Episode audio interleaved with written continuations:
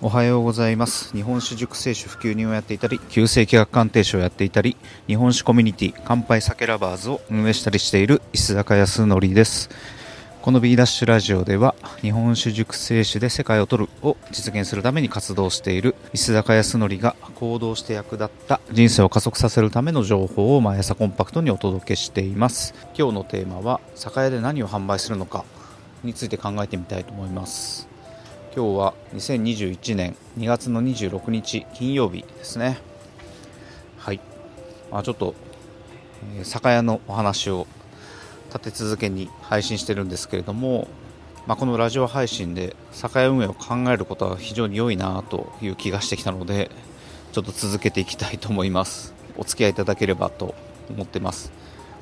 まいろいろと、まあ、考えていかなければならないことに、まあ、気づいていってるんですけれどもそして今日はとても当たり前で根本的な部分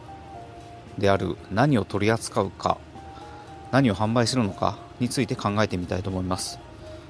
まあ、本来ならばここからスタートする話だとは思うんですけれども、はい、今になって何を取り扱うかっていうのを真剣に考えなければと思い始めてるみたいな感じ感じです、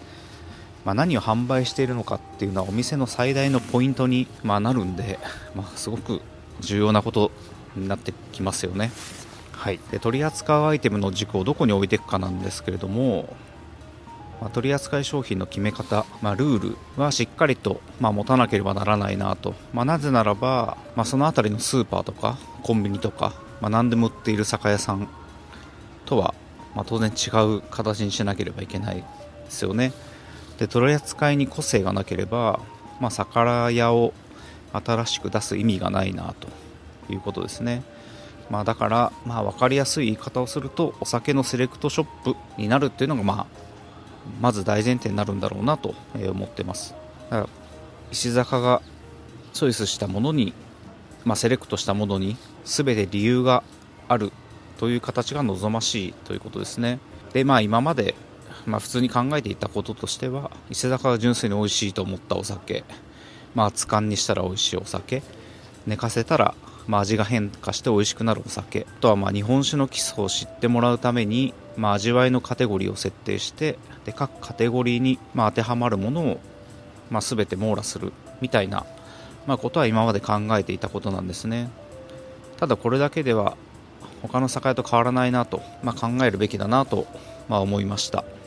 まあ、ではどう考えていけばいいのかなんですけれども、まあ、これは個性をどう出していくかっていうことですよね。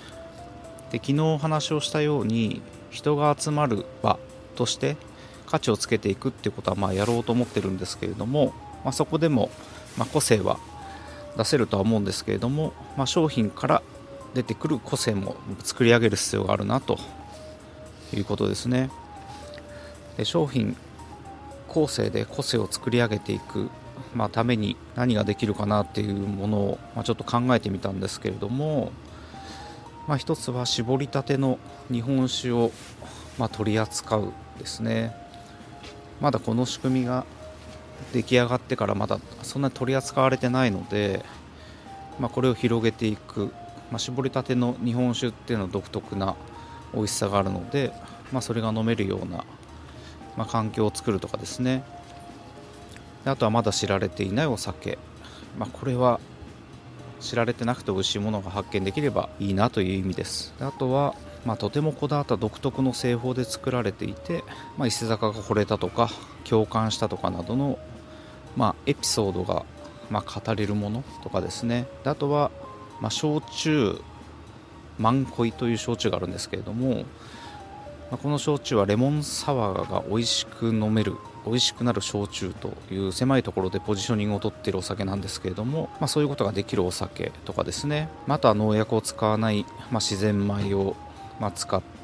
て作られているお酒とか、まそういったことは、ま、考えられるかなと。であとは、ま飲み方の提案次第で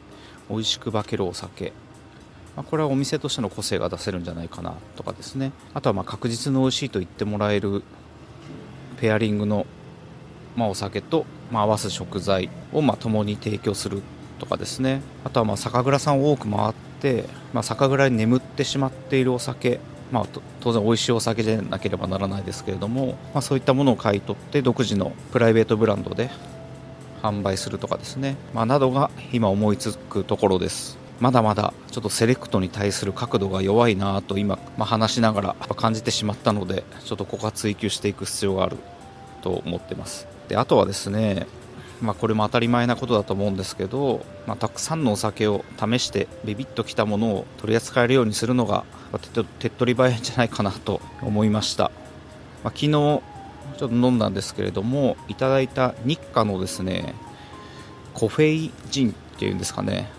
まあ、冷凍庫で冷やされていたものを、ま、ストレートでいただいたんですけどこんな綺麗な香りがするお酒は初めてだなっていう、まあ、経験だったんですね。いっぱい飲んでしまったんですけど、